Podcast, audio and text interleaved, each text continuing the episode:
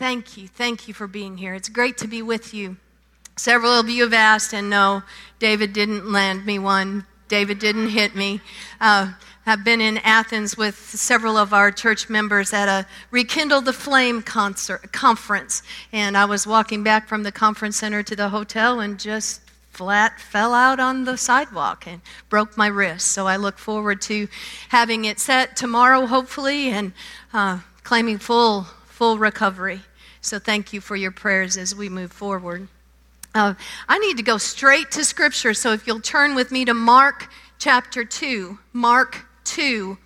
Uh, we're going to look at some folks in Scripture, and as usual, we're going to find ourselves right there with it. So, with them. Mark chapter 2, uh, it's going to be the first 12 verses, and I don't remember what I gave you, Nick, for the screen. It may be more or less. So, anyway, we're doing the first 12 verses. Jesus returned to Capernaum, and a few days later, the news went out that he was at home. Now, you know that Nazareth, Nazareth is Jesus' home, but while he was preaching in that whole region of Galilee, Capernaum became his base camp. So he went back to Capernaum, and word got out that he was there. So many people gathered together that there was no longer room for them, not even near the door. They were meeting in a house, a house that probably could hold about 50 people. It was packed, not even room outside the door. Jesus was discussing with them the Word of God. Then they came, bringing, a, bringing to him a paralyzed man who was carried by four men. When they were unable to get to him because of the crowd, they removed the roof above Jesus, and when they had dug out an opening, they let down the mat on which the paralyzed man was lying. The houses, from what I've studied, usually have flat roofs, and they were thatched with sticks and branches and stuck together with clumps of mud, sometimes with tiles. So the guys often, um, the man of the house would build a ladder to the top of the roof for, I don't know, maintenance purposes, I'm thinking. Uh, so I believe this is how the guys got to the top. They pulled up the sticks and the branches, chipped away some of the hardened pieces of clay and mud, made a hole, and let their friend down into, hmm, Emily and Andrew just had a hole in their ceiling. I, I kind of think Andrew might be able to relate to this. When Jesus saw their active faith springing from confidence in him, he said to the paralyzed man, Son, your sins are forgiven. But some of the scribes and Pharisees were sitting there debating in their hearts. Do you hear that judgment? Hmm debating in their hearts the implication of what he had said. Why does this man talk that way? He is blaspheming, and they knew that if, if one blasphemes, it's punishable by death. Hmm. Wonder why he's talking like that. He's blaspheming. Who can forgive sins, remove guilt, nullify sin's penalty, and assign righteousness except God alone? Immediately, Jesus, being fully aware of the, their hostility and knowing in his spirit that they were thinking this, see, he just discerned it. The Holy Spirit, the living Spirit of God, discerned in Jesus, for Jesus, what those guys were thinking and the judgments they were coming about. And he said to them, Why are you debating and arguing about these things in your hearts? Which is easier, to say to the paralyzed man, Your sins are forgiven or to say, Get up, pick up your mat, and walk. But so that you may know that the Son of Man has the authority and the power on earth to forgive sins, he said to the paralyzed man, I say to you, get up, pick up your mat, and go home. And he got up and immediately picked up the mat, went out before them all, so that they were astonished and they were glorified, and they praised God, saying, We've never seen anything like this. I just love that part. We've never seen anything like this. It's the word of God for the people of God. Thanks be to God. Let's look at the people. Let's start with, I'm hanging on, don't worry about me. Let's start with the four friends. We don't know much about them. But it scripture says when he saw their faith. Let's talk about faith a little bit. If you have your Bibles, turn to Hebrews 11. It's called the faith chapter, and we're going to point out I want to point out just a few few scripture verses from Hebrews chapter 11. Now, faith is being sure of what we hope for. Sure of what we hope for. And certain of what we do not see. Certain of what we do not see. Verse 6 Without faith, it is impossible to please God. Without faith, it is impossible to please God because anyone who comes to Him must believe that He exists. You got to have faith to say, I believe in Jesus Christ, the Heavenly Father, God Almighty, Jesus Christ, His Son, and the Holy Spirit within. You got to have faith that He rewards those who earnestly seek Him. And then it goes through. By faith, Abraham was called to go, leave everything and go, and without knowing where he was going, he went. By faith, Abraham, even though he and his wife were past age, they had a baby. By faith, it goes on. Um, Jacob, when he was dying, blessed each of Joseph's son, sons. By faith, Moses' parents hid him in a in a in a um, in a thank you. hid him in yes in the in the reeds in the bushes. By faith, when Moses grew up, he followed the Lord's will, even though he didn't get to cross over into the promised land. By faith, the people passed, through the Red Sea on dry land when the Egyptians had to do so. They were drowned. By faith, the walls of Jericho fell. By faith, the prostitute Rahab, because she did what she was supposed to do, was not killed like those who were disobedient. And then there's this whole list of other people by faith. Now, faith. Faith does not operate in the realm of the possible. Do you get that? Faith does not operate in the realm of the possible. There's no glory for God in which is humanly possible. If we can do it on our own, we don't need faith, correct? Faith comes in, it begins when human beings' power, when man, women, children's power ends faith needs to be activated. Now, these are cool stories, cool stories in the Bible. But I could look around this room and I could say, by faith, I'm going to call you out. Ted, you can be healed. By faith, Mike Jones is in remission. By faith, Rob Estes chose to live and by faith, Christy chooses to move forward in faith after, even after his physical death. By faith, there's a family in here that went into complete bankruptcy and is now on fire for Jesus Christ. By faith, Victor Owen, you are overcoming your addiction. By faith, Brad Smith, you're getting a life. By faith, I won't call everybody out. You can relax. But do you hear? But do you hear? Do you hear that when we choose to activate our faith, God responds? God is a good God that wants the best for us, his children. But it needs to be, faith needs to be activated. Remember the, the mustard seed story? Jesus said that if we have the faith of a mustard seed, like the head of a pin, we would have the power and the authority, if it were His will, to say, move the mountain from point A to point B, and it would be done. There's another story about a um, mulberry tree.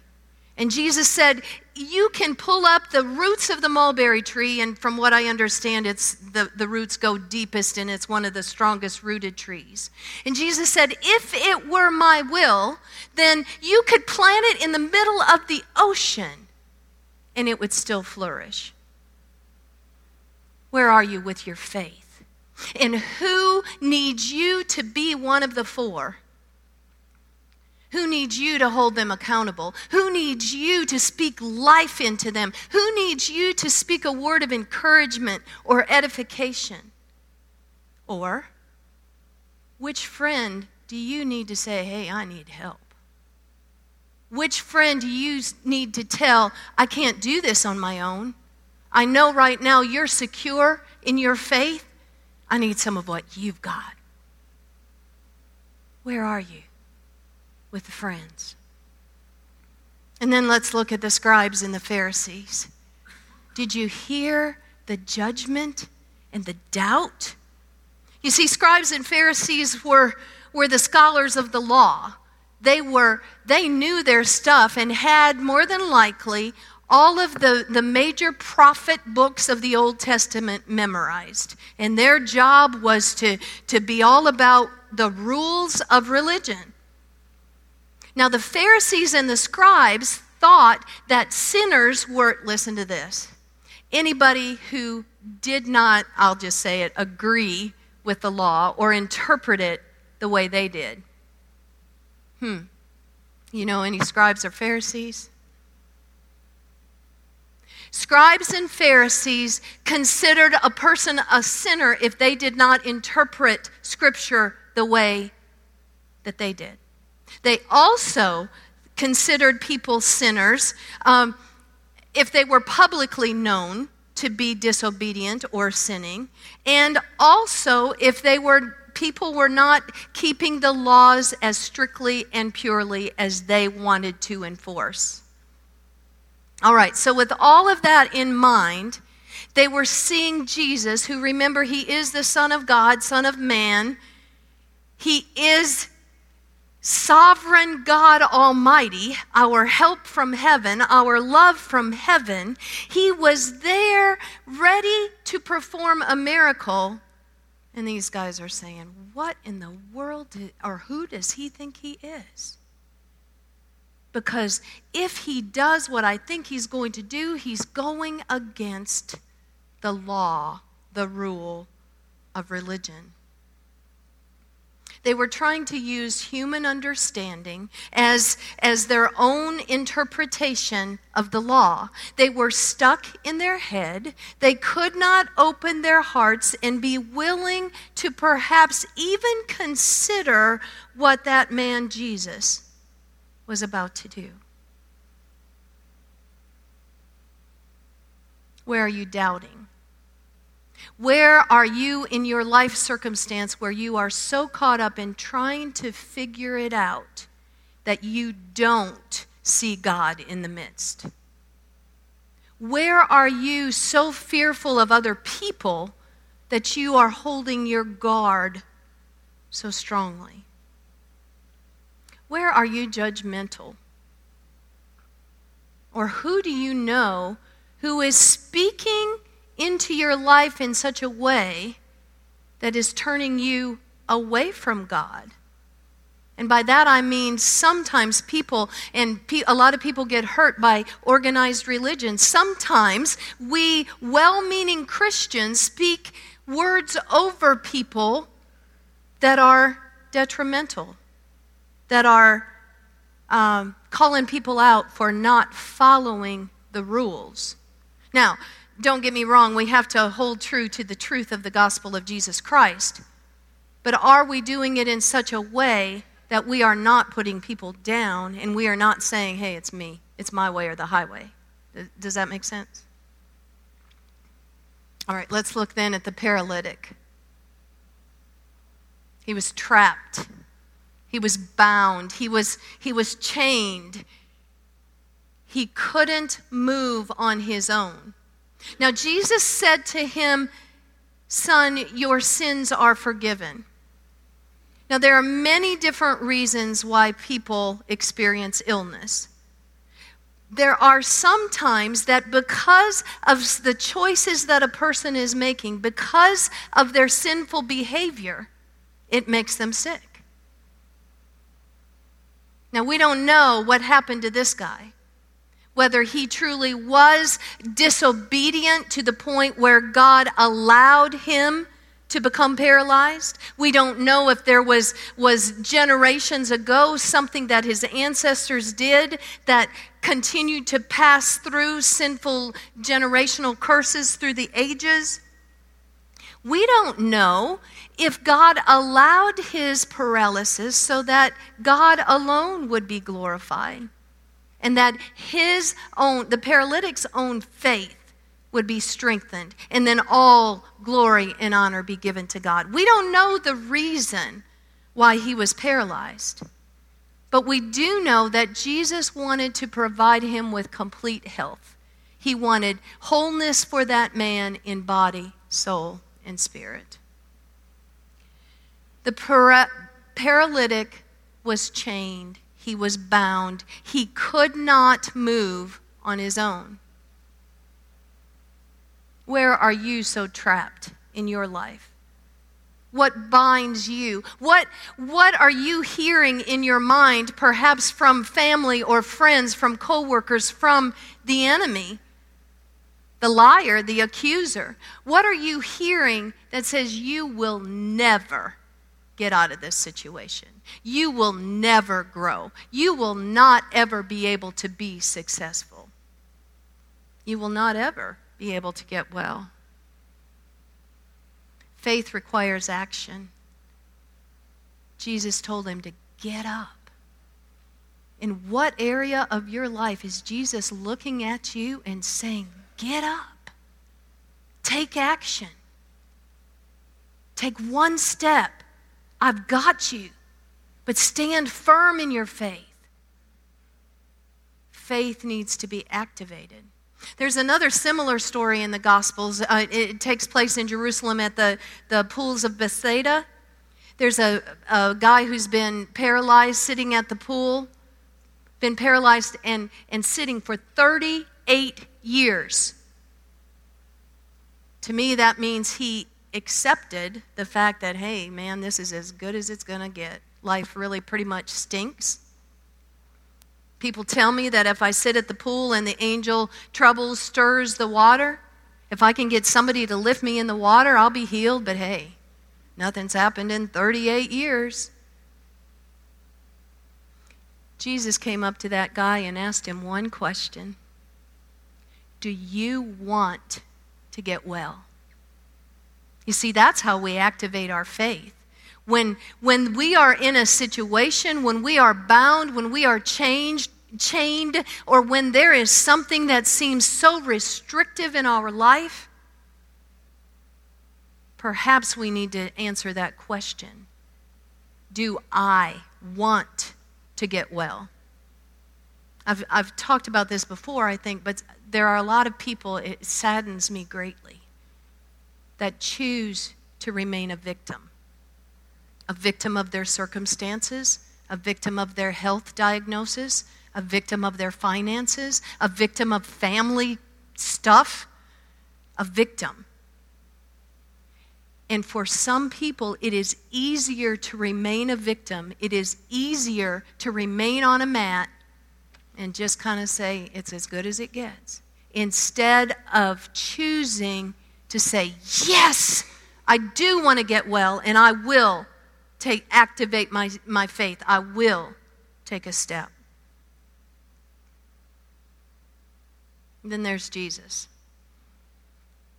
healer, King of kings, Lord of lords, Prince of peace, our help from heaven, God incarnate, Son of man, Son of God, holy and divine, uh, human.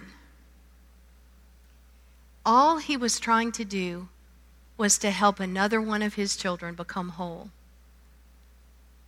But the guys questioned him, the scribes and the, the Pharisees questioned him. So, that whole thing about what would be easier, the question, do you get that? Jesus was saying, Well, it'd be really easy for me to just say, Your sins are forgiven. but you don't believe me. So I want to give you tangible evidence that I am Messiah and that I do have authority and power from my Heavenly Father. I love this. I kind of hear Jesus saying, hey, just watch. Right? Just watch. Jesus never does anything except what the Father, the Heavenly Father, tells him to do. So I'm sure he was hearing, hey, hey, it's, it's time. It's time for that man to receive his healing. He gave tangible evidence to the scribes and the Pharisees. He, they were able to witness his authority and his power. Who do you know that needs you to tell them how you have experienced Jesus in your life? Who do you know who needs a witness? At the conference, there was oh, incredible preachers, but uh, our Ryan Brooks was given a little testimony at the podium last night, and this, I mean, this big burly bishop from from Mississippi. Ryan would say a word or two, and and I had the privilege to sit next to him, and he, he Bishop Swanson would say, "Look at Jesus." Look at Jesus. And then Ryan would talk a little bit more. Look at my God. Look at my God. Who needs to hear about Jesus? Who needs to hear about your God? And it's not like we have to get all organized and sit down and let me evangelize and let me preach at you. It's let me tell you what happened to me, right? All right, and then let's look at the crowd. You know, this story is in each of the Gospels. And in, in Mark, of course, our scripture that I read earlier, it said they were all astonished and they glorified and praised God, saying, We haven't seen anything like this. And then Matthew says, When they saw him, they were afraid. I mean, we were singing, you know, I open my eyes to your wonder. Scripture talks a lot about signs and wonders and miracles. Sometimes we can become afraid because we, we can't make any logical sense out of it, right? They were afraid, but they still glorified God who had given such authority to Jesus, the Son of Man. And in Luke, he says, Amazement seized them all. I stand amazed in the presence of Jesus the Nazarene. They glorified God. They were filled with awe. And they went around saying, We've been, we've seen extraordinary things today. I believe that extraordinary things are happening every single day. Some of us need to activate our faith to open our eyes to see, to ask God to help us see how he is revealing himself, what kinds of miracles he is doing, what kind of wonders, what kinds of signs is he pro, uh, uh, producing around us so that we might be able to know him better. So, where are you in the story? I have a sense that we're in each of those persons, each of those categories.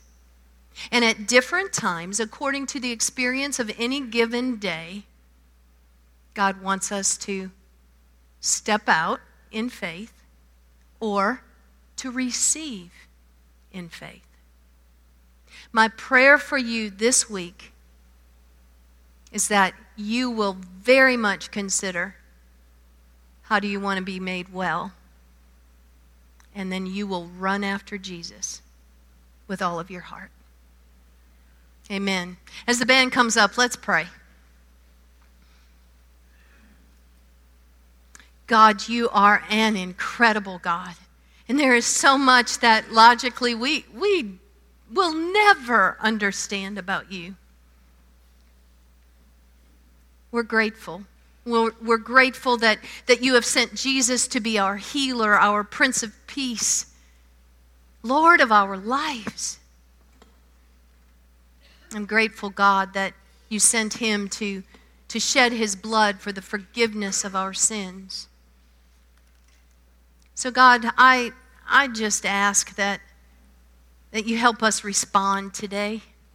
That your spirit within each one of us would convict us, would bring to our attention the areas in our lives that need a healing touch. Show us, oh God, the, the sins that we just have become so complacent about. Forgive us and, and show us how you need to, how you want to free us. So, God, we ask that your Holy Spirit work in this place. You are a very personal God. And we ask that you show us today any unconfessed sin, any place that needs healing, any person or family that needs our attention, that needs us to be the, the, the mat bearers and profess our faith. God, don't let us just sit here. I pray. Don't let us sit here. But let us let us move forward boldly in faith. In the name of Jesus. Amen. Mm, as I was praying, one more thing. You know, he it came to me. They said, uh, Jesus said, "Get up, pick up your mat, and go home." Go home. Get that environment in order because now that you are healed, you are a new person. You are a new creation. Your life will never be the same. So go home and get your house in order. Some of us may need to do that. Let's stand and worship.